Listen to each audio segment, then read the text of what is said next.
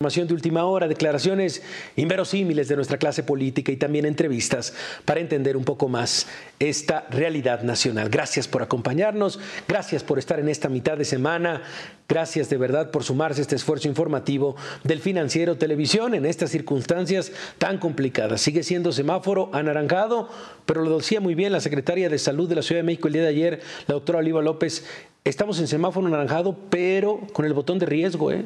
Más cerca del rojo que del amarillo. El porcentaje de ocupación hospitalaria va para arriba en la Ciudad de México, así que no baje la guardia, siga por supuesto con todas las medidas de seguridad y de prevención. Y para empezar justamente el tema del día de hoy, empezamos con las cifras de COVID-19 y es que hemos alcanzado ya más de 96.430 personas muertas por esta enfermedad. El número de casos confirmados aumentó de ayer para hoy 7.646.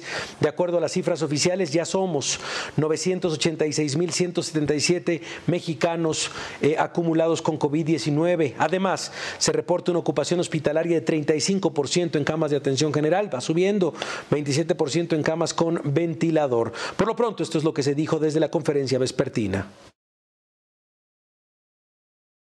con menos 46%. En las últimas dos semanas, 43 y 44, pues continuamos prácticamente con este ya cambio en la tendencia también ascendente que veíamos en las dos semanas eh, previas. Ya para la semana 44 tenemos más bien el comportamiento de una meseta, es decir, no, no han continuado incrementándose de manera importante las eh, defunciones, siendo el cambio para el día de hoy de solamente un punto eh, porcentual en relación a la semana 43. Continuamos con menos 46% de reducción en relación a la semana epidemiológica que más defunciones se confirmaron o registraron a nivel nacional.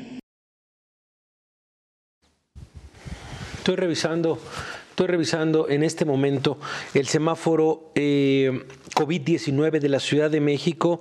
Subimos 2% eh, de ayer a hoy. El día de hoy se sitúa el porcentaje de ocupación hospitalaria en 45%. 3.100 hospitalizados es lo que reporta las cifras oficiales del gobierno de la Ciudad de México en esta gráfica impresionante. El 18 de octubre estábamos en 39% de ocupación hospitalaria. Hoy un mes después estamos en 45%. Esto en la Ciudad de México.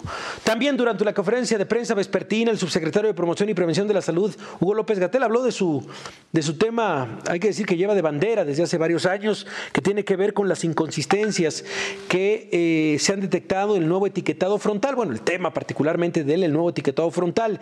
Dice que se prevén reformas en materia de publicidad para que las empresas de productos industrializados y azucarados cumplan con la norma 051. Así lo dijo. Algunas compañías adaptaron la formulación de ciertos productos para también tener una oferta de productos que pudieran estar por debajo del nivel que requiere etiquetado. No a fuerza es todos los productos de la compañía. Lo que sí hemos observado es un uso inconsistente de los etiquetados todavía en esta primera fase y también una presentación inconsistente. Los productos deben estar a la vista exponiendo la etiqueta frontal que contiene los etiquetados de advertencia. No es aceptable que lo volteen o que lo pongan de ladito para que no se vea la etiqueta. Y en su momento estaremos eh, presentando reformas al reglamento de publicidad que incluyan la necesidad o la obligación de tener en las eh, imágenes del producto que se expone en todas las circunstancias también la etiqueta. Bueno, pues ahí está parte de la información de COVID-19. Insistimos. Eh, ha habido rebrotes importantes y lo han anunciado desde hace ya un par de semanas la Secretaría de Salud. Eh, use el cubrebocas, eh, no asista a eventos en donde haya pues más personas, en que haya más, de seis personas, me atrevería a decirlo. Se están organizando bodas. Hoy leía justamente un extraordinario reportaje de la agencia de noticias Bloomberg en México sobre eso, sobre cómo las bodas han eh, expuesto y se han convertido en focos de infección en todo el país en este rebrote, la importancia de verdad de este tipo de reuniones. Bueno, no lo haga. También es parte de nosotros esta responsabilidad individual en esta situación. Nos vamos a ir a una pausa, pero antes, pero antes rápidamente se está informando de última hora, el primer episodio de contaminación excesiva en 2020 obligará a los autos con placas de otras entidades a cumplir el día de mañana con el hoy no circula. Esto lo acaba de anunciar la Comisión Ambiental de la Megalópolis, información importante de la Ciudad de México. Así lo dijeron, tuvimos condiciones muy adversas para la dispersión de contaminantes con una concentración muy elevada de ozono, así que endurecerán el hoy no circula mañana por el ozono. Es información de última hora y estaremos al pendiente. Nosotros vamos a una pausa y regresamos, seguimos aquí en la notadura.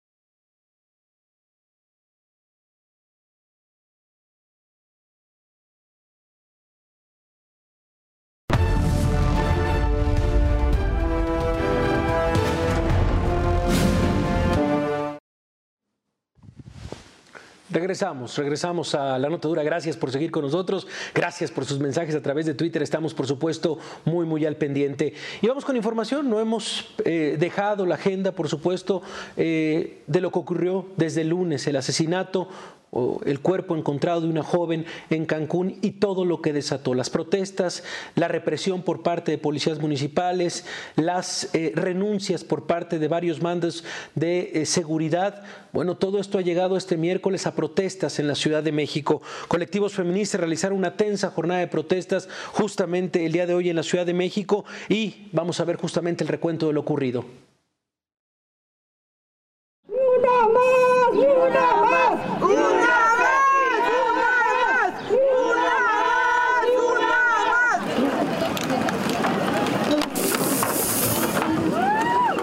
Las protestas feministas hoy fueron divididas. Durante más de seis horas, diversos colectivos feministas protestaron frente a la Casa de Representación del Gobierno de Quintana Roo en la Ciudad de México, para exigir justicia por la muerte de Bianca Alejandrina y para pedir un cese de la represión a la libertad de expresión. Al mediodía, un grupo de no más de 20 personas lanzó consignas y pidió a las autoridades resolver el problema de la violencia que se ejerce contra la mujer. Estamos en contra de que esta política de violencia siga prevaleciendo en la sociedad. Por eso, por eso incluso durante el confinamiento las mujeres no han dejado de movilizarse. La violencia no está eh, limitada por el confinamiento. La violencia no ha parado aunque estemos en pandemia. Sin embargo, casi dos horas más tarde, la situación cambió drásticamente. En la Fuente de las Cibeles, una veintena de mujeres encapuchadas se concentraron para dirigirse rumbo a la sede quintanarroense. Sin embargo, fueron encapsuladas rápidamente por los elementos de la Secretaría de Seguridad y Protección Ciudadana.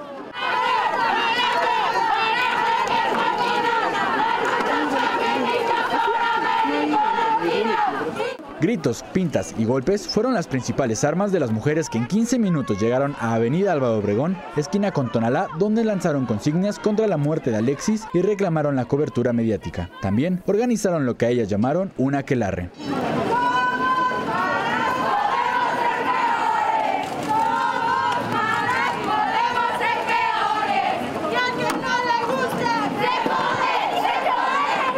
El mitin frente a la Casa de Representación de Quintana Roo siguió hasta el filo de las 6 de la tarde, donde además se lanzó pintura contra los medios de comunicación y los elementos de la policía, a quienes despojaron de sus escudos para hacer la valla que impedía el acceso a la sede estatal. Las mujeres aseguraron una vez más que el operativo desplegado fue excesivo. Para las autoridades esta situación fue diferente, pero adelantaron que sí habrá cambios en los protocolos. Vieron que arrojaron algún objeto con fuego, una molotov, una molocha como le dicen. Y, bueno, pues es por eso que tuvimos que mantener este dispositivo para garantizar la seguridad. Pues lo estamos perfeccionando, ya hemos ubicado algunas eh, cosas que debemos de revisar y discutir. Al recordar que cada que concluye un operativo, hay una revisión del protocolo. Así se vivió esta tarde, a dos días de que las autoridades en Quintana Roo tuvieran que deshacer las manifestaciones feministas en su entidad con disparos al aire. Alberto Valiente, el financiero Bloomberg. Y a ver, eh, hay, que, hay que detenernos. Eh, ahí está la, la fotografía de la alcaldesa del municipio de Jamapa, Floricel Ríos quien fue encontrada el día de hoy, que fue asesinada en Veracruz. Según los reportes, su cuerpo fue localizado en el vecino, municipio perdón, de Medellín de Bravo. Ante estos hechos, elementos de la Secretaría de Seguridad Pública y la Fiscalía Estatal fueron desplegados para realizar las labores correspondientes a la investigación. ¿De qué sirve ya?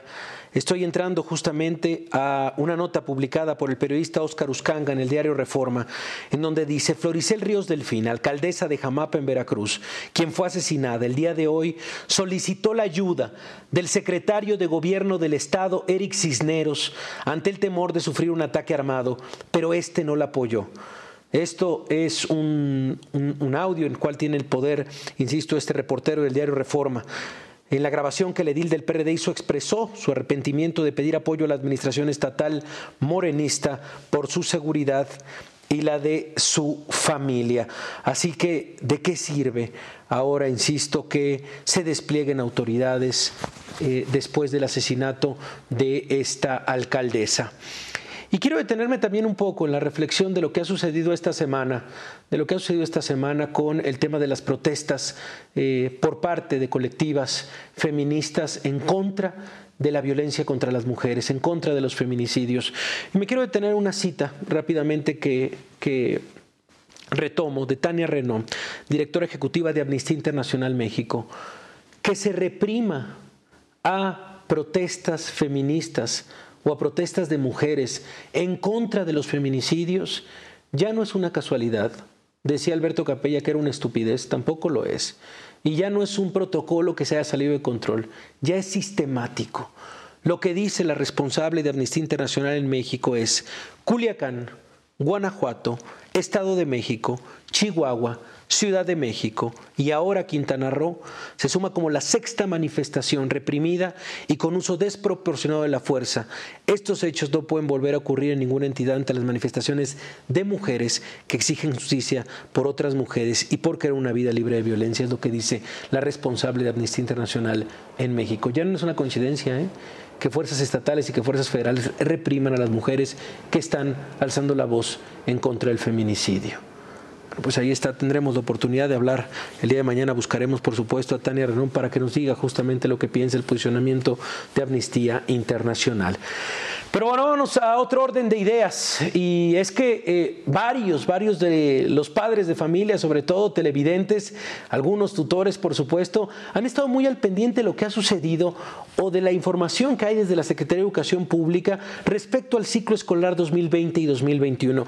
Esta semana se publicaron algunos lineamientos de cómo serían calificados los alumnos para este ciclo escolar. ¿De qué manera van a tener? ¿Van a pasar? ¿Hay exámenes? ¿No hay exámenes? ¿Hay acercamiento? Y nos quisimos detener el día de hoy, por supuesto, con nuestro especialista en temas de educación, con el que siempre corremos, que es el maestro Marco Fernández. ¿Cómo estás, Marco? Gracias por acompañarnos esta noche. ¿Cómo te va?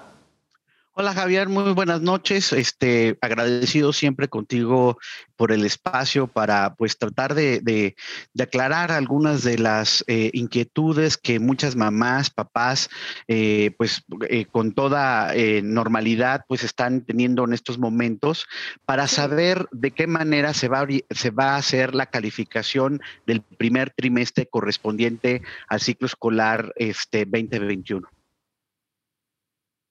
No, te imaginarás, por supuesto, que es eh, una de las principales preocupaciones. Antes de empezar con el anuncio del, lunes, eh, Marco, sé que también has estado muy al pendiente del desarrollo, del esfuerzo que están haciendo maestros, del planteamiento que ha hecho la Secretaría de Educación Pública y también eh, de la situación de varios de los alumnos, tanto a nivel preescolar, primaria, secundaria, de lo que ha sido este ciclo 2020-2021. Te pediría una reflexión rápida de lo que hemos vivido Marco, en este ciclo escolar, como especialista en temas educativos, ¿cuál es el balance que haces? Mira, Javier, sin duda alguna las circunstancias han sido eh, muy desafiantes, eh, pues básicamente la autoridad ha tenido que estar tratando de, pues, de hacer una estrategia educativa sobre las rodillas, poco a poco tratando de mejorarla, eh, dada la circunstancia de que una gran, un gran número de, de chicas, de chicos, de los propios docentes no tienen acceso al Internet para comunicarse como lo estamos haciendo tú y yo en estos momentos, pues se privilegió la estrategia de aprende en casa a través de la televisión.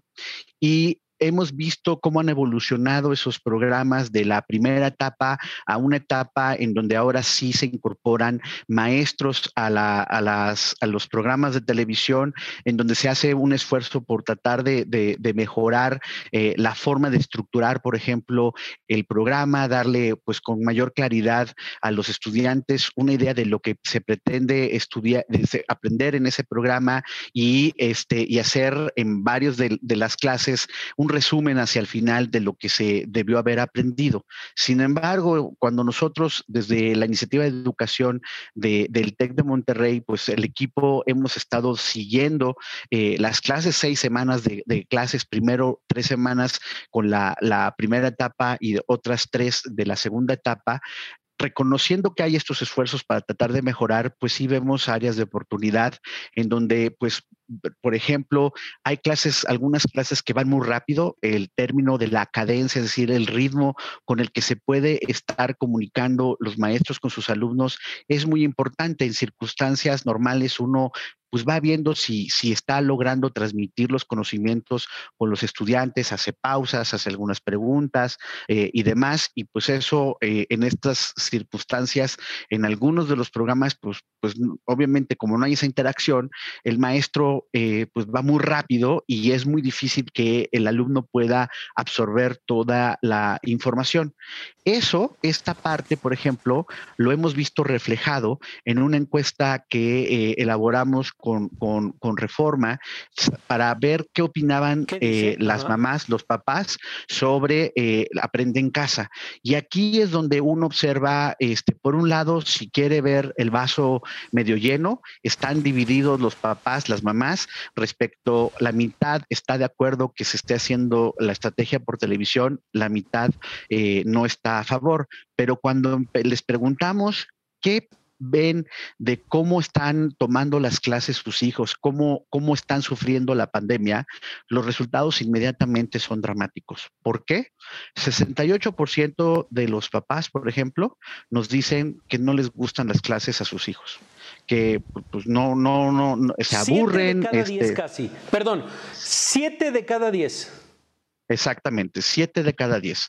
Peor aún, cuando uno les pregunta, oye, este, pues quiénes están tratando de ser los que resuelven las dudas, pues la gran mayoría señala, el, el, 62%, pues que son los propios papás, solo una minoría, el 16%, es decir, eh, uno, precisamente casi dos de cada diez son el apoyo de los maestros. Entonces, los papás, las mamás sí han tenido que tomar un, un un rol mucho más importante, pero reconocen que no tienen la capacidad para poder eh, pues, ser efectivos. 70% de ellos, es decir, 7 de cada 10, están diciendo que eh, los, los, los, hijos, sus hijos están teniendo eh, repercusiones en sus aprendizajes y incluso pues una mayoría, más del 50%, también dicen en la parte anímica. De hecho, en la parte anímica, pues los números son muy preocupantes, Javier, porque pues nosotros vemos, aquí estoy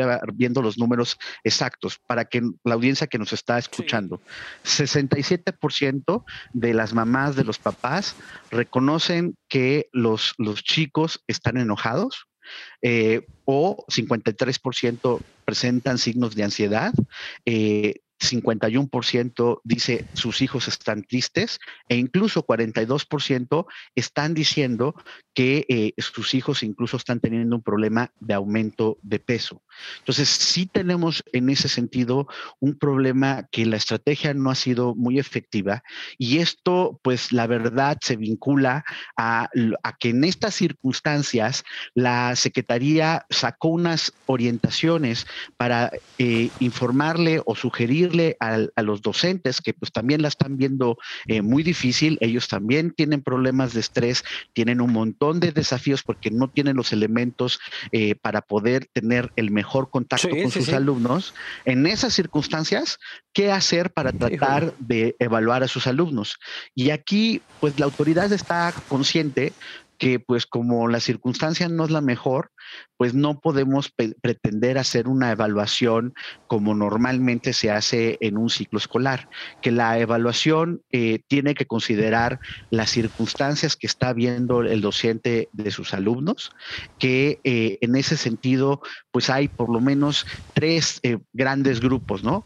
Un grupo que es el óptimo, por decirlo de alguna manera, eh, que son los alumnos con los que se puede tener una comunicación fluida, un, grupo de alumnos que eh, es esporádica la comunicación y otro grupo que pues en teoría están inscritos, pero que no hay prácticamente comunicación alguna entre los docentes y los alumnos. entonces, a ver, para, dejarlo claro, Marco, y detenernos un poco en esto, porque es, insistimos, el tema de las calificaciones significa estrés para los niños, significa también una manera de medir aprendizaje para tener algún tipo de medición para los padres, significa también cómo evaluar el contacto directo. Vaya, sí es importante el detenernos en esto, en el tema de la evaluación, de qué manera lo va a resolver la Secretaría de Educación Pública.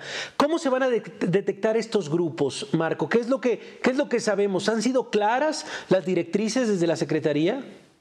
Mira, eh, sin duda alguna, para todos los que se acuerdan del contacto en la escuela, para las mamás, para los papás, obviamente los docentes, uno sabe que la evaluación es esencial en el sentido formativo de poderle dar retroalimentación a la chica, al chico, pues de qué se está aprendiendo, dónde tienen que ser ajustes y demás. Pero cuando tú, por ejemplo, reconoces como autoridad que los propios maestros te están reportando que hay un número de sus alumnos que los que no tienen contacto o que solo de vez en cuando pueden, eh, pueden saber algo de ellos, pues de qué manera tú vas a poder eh, darles retroalimentación, implementar una evaluación y darles retroalimentación. Eso la autoridad lo reconoce y dice, bueno, pues en estas circunstancias los maestros tienen que anotar en las, en las boletas llenar en las boletas, ya sea que no tienen información suficiente cuando la comunicación es intermitente o de plano sin información cuando no hay ningún tipo de contacto, apelando a que las evaluaciones, a las calificaciones, incluso para los que tienen una una comunicación fluida, son calificaciones que realmente van a quedar de manera definitiva hacia el final del ciclo escolar. El propio secretario, cuando ha salido en estos días a explicar en distintos eh, foros, programas e incluso seminarios con los propios docentes, ha dicho que, bueno, que cuando la circunstancia lo permita, es decir, cuando haya un semáforo verde, eh, vendrán las denominadas evaluaciones diagnósticas eh, para cada uno de los estudiantes. Es decir, que el, pero, pero ojo, pero aquí el OK es un OK con un súper, súper signo de interrogación, porque yo no veo y pues no se observa como los niveles de contagio, que esto vaya a ser pronto y sí hay que tener muy una conciencia muy clara que es muy probable que el resto del ciclo escolar sea a la distancia. Si eso va a terminar pasando, pues ¿qué vamos a hacer?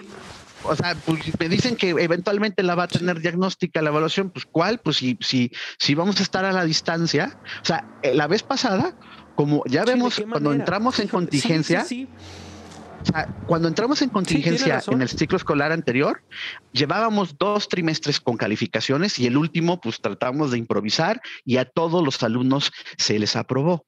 Ahora, si todo el ciclo escolar es a la distancia, ¿cómo le vamos a hacer eventualmente para saber, a ver, sabemos que haya afectaciones en los aprendizajes y los papás ¿eh? están aceptándolo. ¿Qué vamos a hacer? Híjole, Marco, pues mira, de verdad a nosotros por supuesto nos, nos sirve mucho tocar base contigo, das muchísima claridad también y, vaya que la temperatura que tienes y, este esfuerzo que se hizo con el diario Reforma también de tener eh, la situación o cómo se sienten padres, maestros, los propios alumnos, para nosotros es muy importante. De verdad te agradecemos el estar esta noche. ¿Dónde podemos seguirte? ¿Dónde podemos leerte, Marco?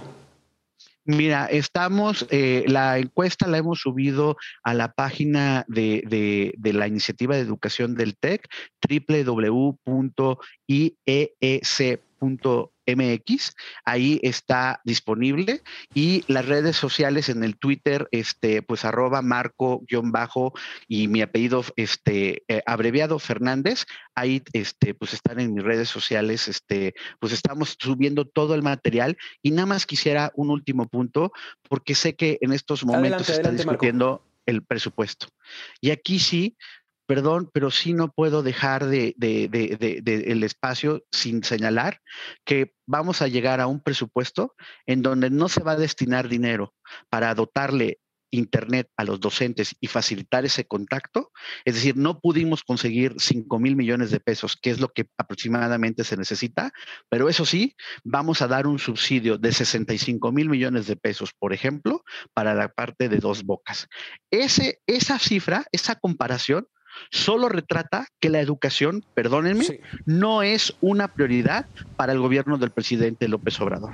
Porque si fuera una prioridad, estaría en estos momentos la el presupuesto no recortándole eh, esta parte, no recortándole el 89% al presupuesto de la capacitación docente. Y en ese sentido hay que dejarlo con mucha claridad. Ahí está. Gracias, Marco, por acompañarnos esta noche. Buenas noches. Gracias, buenas noches.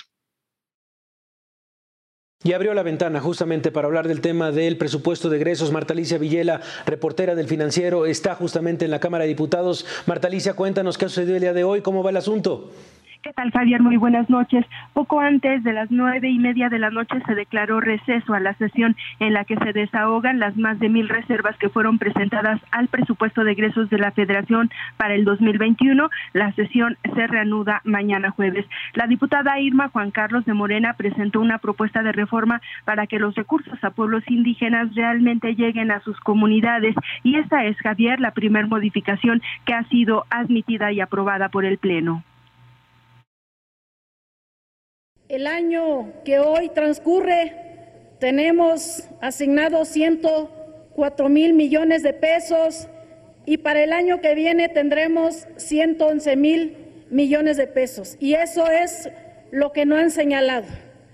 La reserva que hoy vengo a presentar tiene que ver con que esos 111 mil millones de pesos realmente lleguen a nuestros pueblos indígenas entre las reservas que se han presentado y desechado sin debate se encuentra una del PRI para que se asignen recursos a los programas de atención a migrante que en el proyecto se encuentra en ceros. En atención a una solicitud que fue presentada por representantes de más de 100 organizaciones migrantes que acudieron este día a San Lázaro.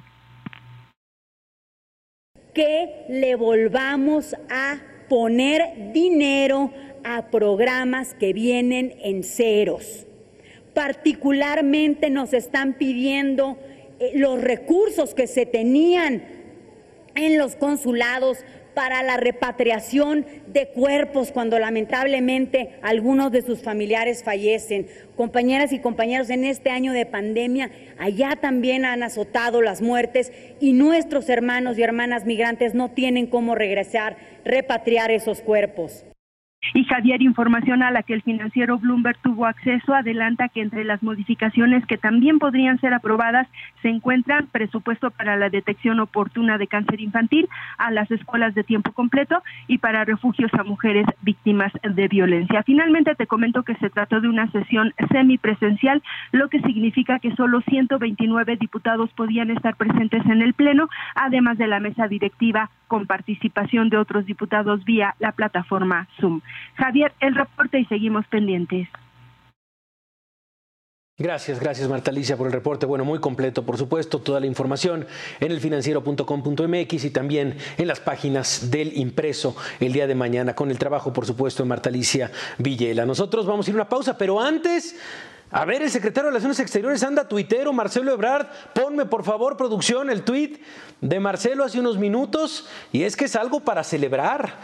Este es el otro tuit, ¿eh? Pero bueno, lo que dice son dos, son dos, tienes razón. Arribo de 7 mil unidades de vacuna de Cancino Biologics para aplicarse de inmediato. 140 millones de dólares se invertirán en la fase 3 para probar la vacuna. Participan 15 mil voluntarios ya en marcha. Reconocemos esa actitud y seriedad. Buenas noches, buenas noticias, perdón, nos trae Lufthansa. Y también en otro tuit dice Marcelo Ebrard, la esperanza se va traduciendo en realidad contra el COVID-19. Ahí están las palabras del secretario de Relaciones Exteriores. Vamos a una pausa y al regresar, largo y tendido, una plática, ¿sabe con quién? Con Gabriel Guerra, para analizar qué demonios pasó hace una semana en Estados Unidos y lo que ha pasado de verdad parece que lleva eh, el, el conflicto Trump-Biden al menos seis meses de tanta información y de tanto que se ha dicho. ¿Quién mejor para digerir lo que Gabriel Guerra? Vamos a una pausa y regresamos.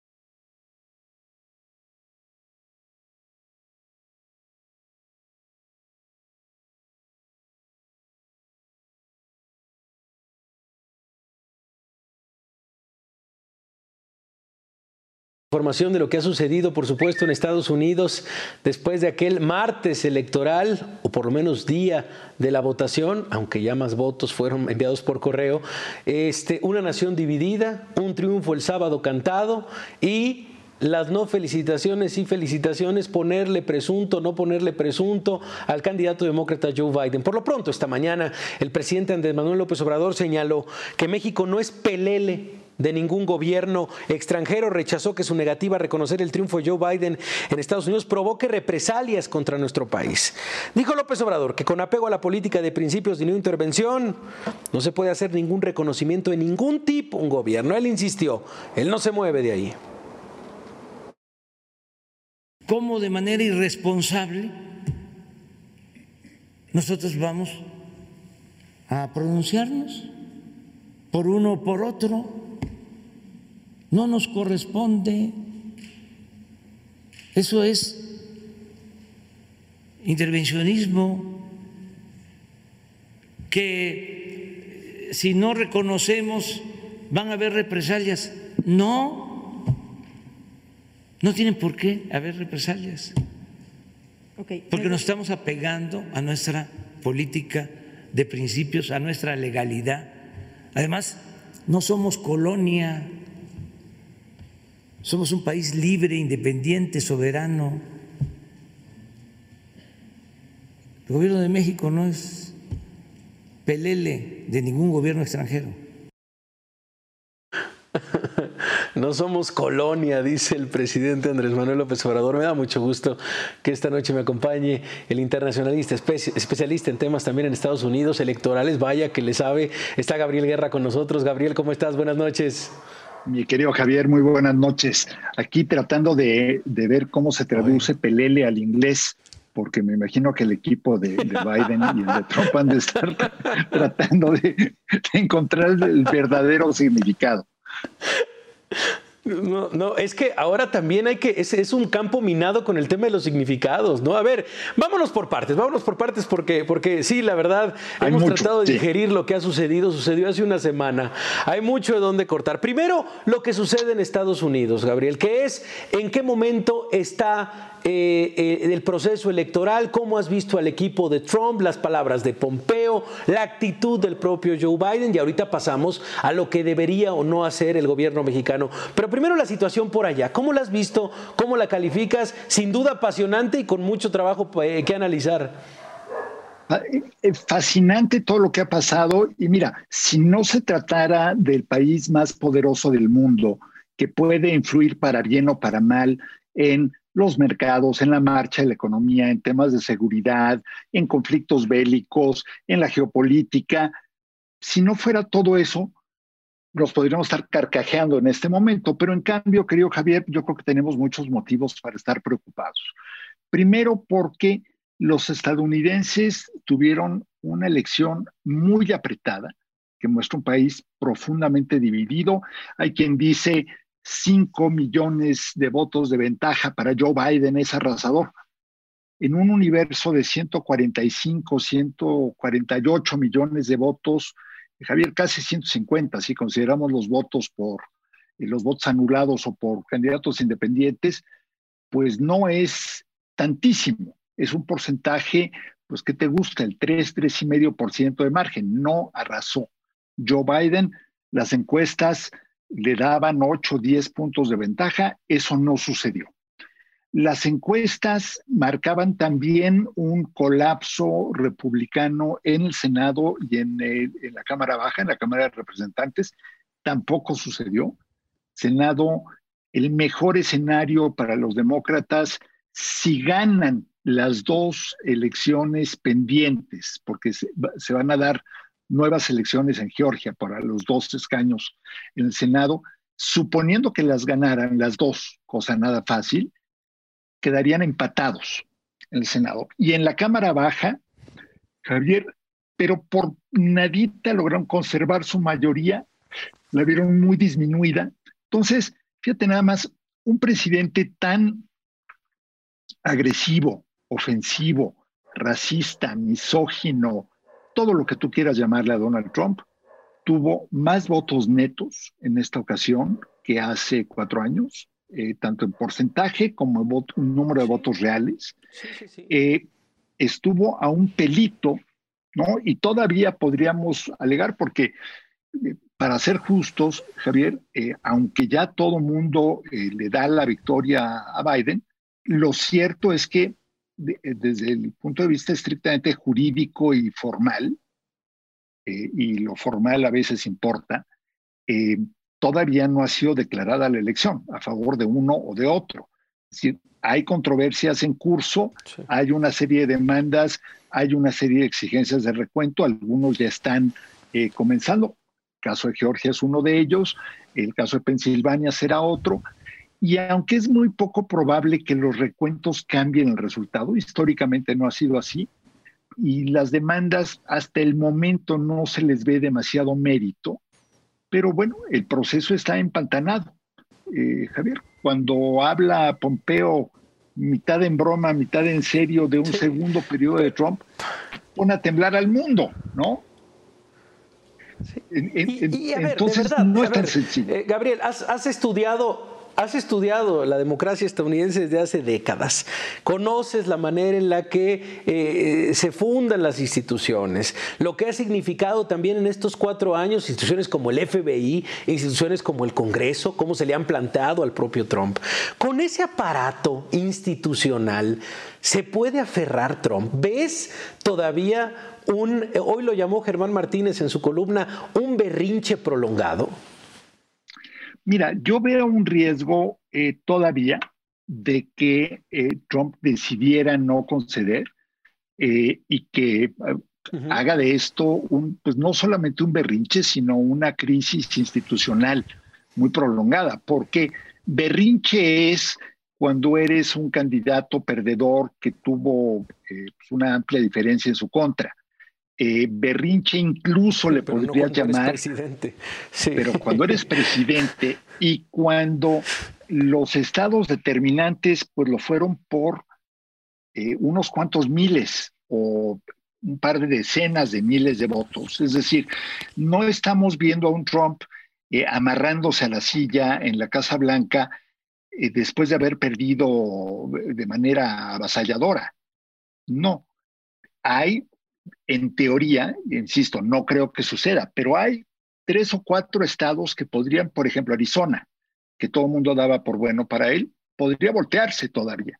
En un recuento, Georgia o Pensilvania podrían teóricamente, teóricamente, Javier, aquí es lo que importa, la ley no contempla eh, las probabilidades, no es un estudio de probabilística, es un estudio legal. Y claro, claro, no ha terminado el conteo, pues no ha, no ha terminado. Y buena parte del problema, Javier, es que el sistema estadounidense tiene, además de que es muy barroco, muy complicado, cada estado tiene sus reglas propias para cómo vota la gente, para cómo se cuentan y calculan los votos y para cómo nomina a sus electores al colegio electoral.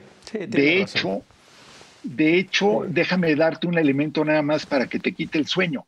En teoría, eh, algunos estados, Pensilvania, por ejemplo, podrían, que tienen legislaturas republicanas, podrían enviar un contingente de electores al colegio electoral que fueran favorables a Trump no hay obligación legal ni extraordinario, porque extraordinario los, que, eh, que, que, nos, que nos siembres esta semilla de la pesadilla. Muy bien, mi querido Gabriel, gracias, porque ya son las 10 de la noche con 43 minutos. Ok, ok, ahí está el terreno de los Estados Unidos, Gabriel. Vámonos al terreno del pelele, al terreno del no somos colonia, al terreno del no comanancias y tantas voces alrededor de el eh, comunicado por parte de la Embajada de México en Estados Unidos, llamándolo presunto, candidato ganador, la postura del presidente, decir no, incluso comparándolo con lo que sucedió en 2006 en, su caso. Vaya, todo este ruido alrededor. ¿Qué decir de esto, Gabriel? ¿Qué te ha parecido? Mira, a mí todo esto eh, me ha dado el telele mi querido Javier, que no es lo mismo el telele que el pelele, como, como nuestras abuelitas decían, ¿no? El, telele es cuando te da el ataque de nervios. Mira, eh, me parece varias cosas. Primero, me parece increíble, inconcebible que el gobierno de México no tuviera preparados dos pronunciamientos o tres, eh, dependiendo de los posibles escenarios que se iban a dar. Y había tres escenarios, nada más. Uno era que arrasara Biden, otro era que ganara Trump, era el, remoto, y otro, el más probable, era que sucediera esto, que tuvieras una elección apretada y que Trump se negara a reconocer los resultados, a admitir su derrota. Entonces, tienes listo algo para que no tengas que estar primero esperando que el presidente de la República pueda viajar de Nayarit, si no me falla la memoria, a Tabasco, para atender la emergencia y que entonces pueda tener comunicación con sus asesores y después hablar a los medios. Segundo, para que no improvise, sino que tenga ya una postura y con esa te quedas. Pero mira, todavía el sábado, eh, podrías decir, bueno, hay razones, hay argumentos, se puede entender. Yo me eché ahí un par de rounds en Twitter con muchas personas que decían, es que ya está obligado a salir a reconocer. No, estrictamente hablando, no está obligado a hacer nada porque no hay resultados formales. Conforme pasan los días y se van sumando otros mandatarios en el mundo, incluso grandes aliados de Trump como Benjamín Netanyahu, dices, hoy nos estamos ya quedando muy solos en esta postura. Pero bueno, vale, pero este seguir con el tema ayer y hoy eh, Javier, ya eh, la comparación con el 2006 me pareció muy desafortunada. Esto de convertirlo en un tema de soberanía patria, por Dios, en todo caso es un tema de respeto a la soberanía de otro país, pero no entiendo, o sea, no entiendo la lógica. Te lo pregunto, porque, porque sé que les, sé que les, sé que les medios eh, de Estados Unidos, ¿importa? ¿Importa esta felicitación particularmente? Si hay un impacto en la política, eh, este, en el equipo cercano de alguien que ya está formando equipos como Biden, este, en un trascendido, en un periódico importante. ¿Importa en este momento esta lista? Te voy a decir en qué importa. Mira, importa en la talacha, importa en que no podremos tener durante pues, días o semanas comunicación eh, oficial, formal, con el equipo de transición de Joe Biden. Eh, algunos medios lo han recogido, nos han tomado como ejemplo algunos medios de extrema derecha o comentaristas de extrema derecha, que eso no me gusta, ¿no? Porque es eh, digo, hay, hay, hay, elogios que terminan siendo vituperios, ¿no? Y si sale Laura Ingraham, la mega ultra supremacista blanca, anti-mexicana, anti-latina de Fox News, a decir que qué bien que el presidente López Obrador dijo eso, pues de nuevo, ¿no? Te meten a un club en el que no quisieras estar. Pero importar, importar, a ver, a ver, ahorita Joe Biden no le han dado ni siquiera ya deja tú las llaves, no le han dado ni siquiera recursos para comenzar a armar su equipo de transición. Pues no tiene acceso. Un senador republicano ya salió a decir que si para el fin de semana no le empiezan a dar briefings a Biden sobre temas de seguridad nacional, él va a luchar porque suceda. O sea, Biden está ahorita en una especie de mundo ilusorio, ¿no? Alicia en el País de las Maravillas, porque pues él ya se proclamó, los medios ya lo proclamaron, 150 mandatarios mundiales también, pero pues él está en la sala de su casa operando. Digo, exagero un poco, pero no tiene acceso a nada. Y oficialmente no es nada. Entonces, tiene razón, Gabriel. Que tú digas, híjole, no duerme por esto, no. Pero sí yo creo que su equipo, encargado de temas relacionados con Sí, con, sí, con, América Latina, con México, pues obviamente están tomando nota. No es el fin del mundo, querido Javier, pero como decía eh, aquel sabio eh, politólogo este, y filósofo que era Juan Gabriel, qué necesidad, hombre, tan fácil que era tener una postura clara, definida. Para eso es la diplomacia, para no decir nada. ¿Para no, para eso sirve la diplomacia. problema, diría el filósofo. Sí, así es, mi querido Gabriel. Pues qué buena plática nos echamos, de verdad. Como y, siempre. Este, y, seguramente, bueno, pues estaremos contando, eh, eh, molestándote en las próximas semanas para tratar, insistimos, de digerir de la mejor manera. Sabemos que publicas muy buenos desayunos a través de tus cuentas de, redes sociales, así que por eso pensamos en ti. Este, eh, esto, lo que está sucediendo en Estados Unidos. Gracias, Gabriel, por acompañarnos. Te mando un abrazo y te invito a que hagas ya entonces un programa matutino también para que hablemos de desayunos. Así lo haremos, Gabriel. Un abrazo, gracias. Abrazo fuerte, muchas gracias. Muchas gracias. Bueno, pues ahí está Gabriel Guerra. Le pregunto a mi producción, ¿vamos a corte este, directamente, mi querido productor? Vamos a corte y regresamos. Seguimos aquí en la notadura. Vamos a cerrar con Nuevo Orden, esta película de Michel Franco. Vamos a, vamos a una pausa y regresamos.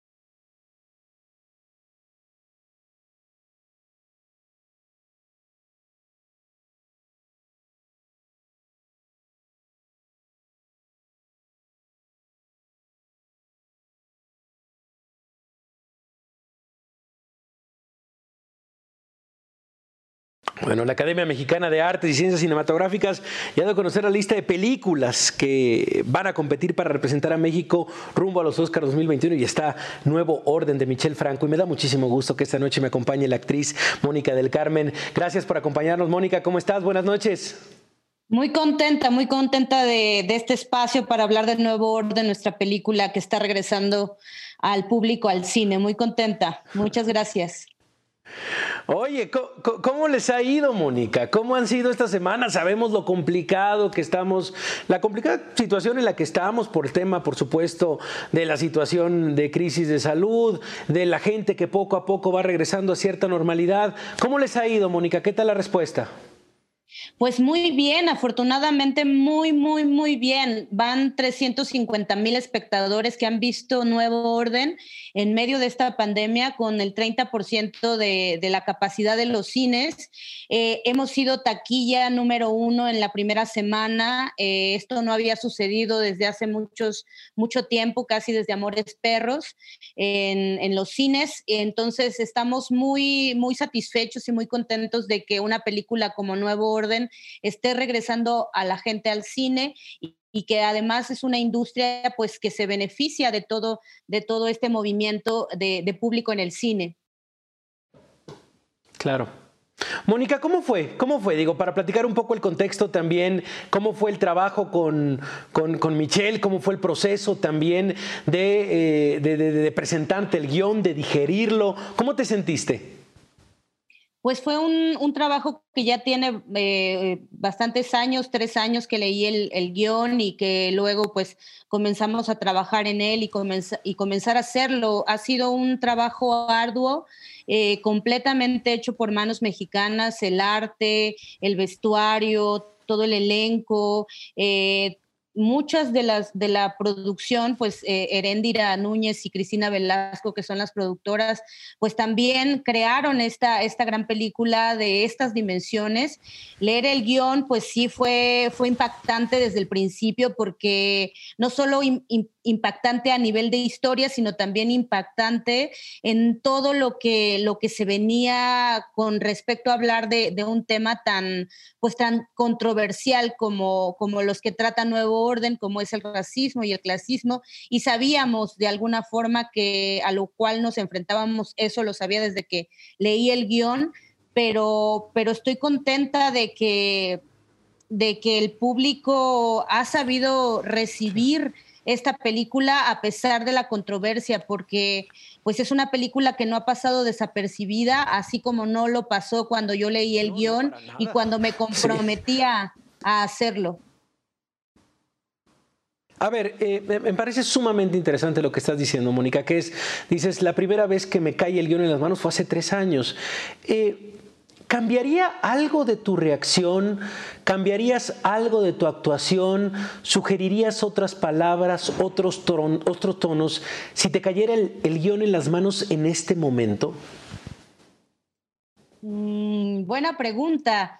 Eh, yo creo que, yo creo que no. Yo creo que eh, desafortunadamente, eh, cuando tú haces una, una película, eh, nunca puedes percibir o anticipar cómo la va a recibir el, el, público. Y bueno, ahora con esta pregunta que me haces, la película a mí me parece muy interesante, me parece que revela muchas cosas que proyecta, nos hace proyectar muchas cosas como público y que la reacción del público pues es totalmente inesperada. No creo que haya película que pueda anticipar eh, las reacciones del público y, el público pues eh, es diverso y está viviendo un, un tiempo específico. Sí. Yo creo que tuve la oportunidad de verla, ya. Yo me, sumo a estos 350 mil. Este, y, y es una película que te genera, pase lo que pase, no puedes permanecer eh, exactamente igual que como entras a la sala. No te parece una película gris, no es una película que digas, más, no. No hay, no hay puntos medios con nuevo orden. Ah, es, de extremos, es de polémica. Es una película que disfruté mucho porque es una película que para mí duró como unas 14 horas de discusiones después. O sea, decir, esto sí, esto no, esto me gustó, esto. Entonces, digo, eso es lo que de verdad celebras también cuando vas y te, y te invitan justamente a esto, te provocan. Creo que es una película que provoca. Para cerrar un poco también, Mónica, y debemos de haber empezado por esto, pero también para que los televidentes se den una idea, platícanos un poco, Mónica, de tu personaje. Bueno, mi personaje es Marta, es la trabajadora doméstica, una especie de ama de llaves eh, en esta familia que vive en una burbuja que es eh, la familia Novelo y la cual en medio de, una, de un caos social y de una crisis social, em, están celebrando una boda y ella es parte de esta boda porque aprecia también a, sobre todo a Marianne, que es la que se está casando, y Marta de alguna forma es una enlazadora de estos dos mundos, que es la familia Novelo, pero que también vive en un barrio popular y que vive toda todo este, este caos eh, que se está viviendo en esta situación en específico, en esta ficción. Eh, y bueno, Marta creo que ha sido uno de los personajes más importantes en mi vida y no lo cambiaría por ninguno otro. Estoy, estoy muy contenta con lo que ha pasado en Venecia, eh, con el público, con la controversia y creo que es una película que va a marcar y va a ser un parteaguas, sobre todo en estos temas tan controversiales y quizás hasta escandalosos, pero que nos hacen falta, nos hacen falta. Claro. ¿Cuándo, ¿Cuándo, se decide? ¿Cuándo se decide la película que competirá y representará a México? Eh, digo, para tener un poco situado el, el cronograma. Pues en estos días, eh, el, la, cierre, el cierre de votaciones de la academia, yo soy parte de la, de la Academia de Ciencias y Artes Cinematográficas, termina mañana a las 5 de la mañana y pasado mañana a las 5 de la mañana y las votas, se hace recuento de votos y espero que como en una semana más, eh, en unos cuatro o cinco días, ya nos, poda, ya nos podamos enterar de cuál será la película que la academia ha nominado para postularse eh, de camino a los Óscares como mejor película extranjera. Pues eh, de verdad, Mónica, qué, placer hablar contigo y muchísimas felicidades por este ambicioso proyecto, por tu actuación también y, por participar, insistimos, en este, en este nuevo orden. Qué gusto hablar contigo y gracias, que te vaya muy bien y hablaremos seguramente en los próximos días porque estamos seguros que le va a ir muy bien a Nuevo Orden. Muchísimas gracias, Javier, por el espacio. Un saludo y un abrazo al público. Y todavía está en cines Nuevo Orden, así que no se la pierdan. Abrazo. Sí. Gracias, gracias, gracias. La actriz Mónica del Carmen. Y pues sí, insisto, una cinta absolutamente provocadora. Ahí está Nuevo Orden. Y el mejor, la mejor calificación la tiene usted. Nosotros nos vamos, pero nos mañana a 10 de la noche. Esto fue la nota dura. Pásela bien.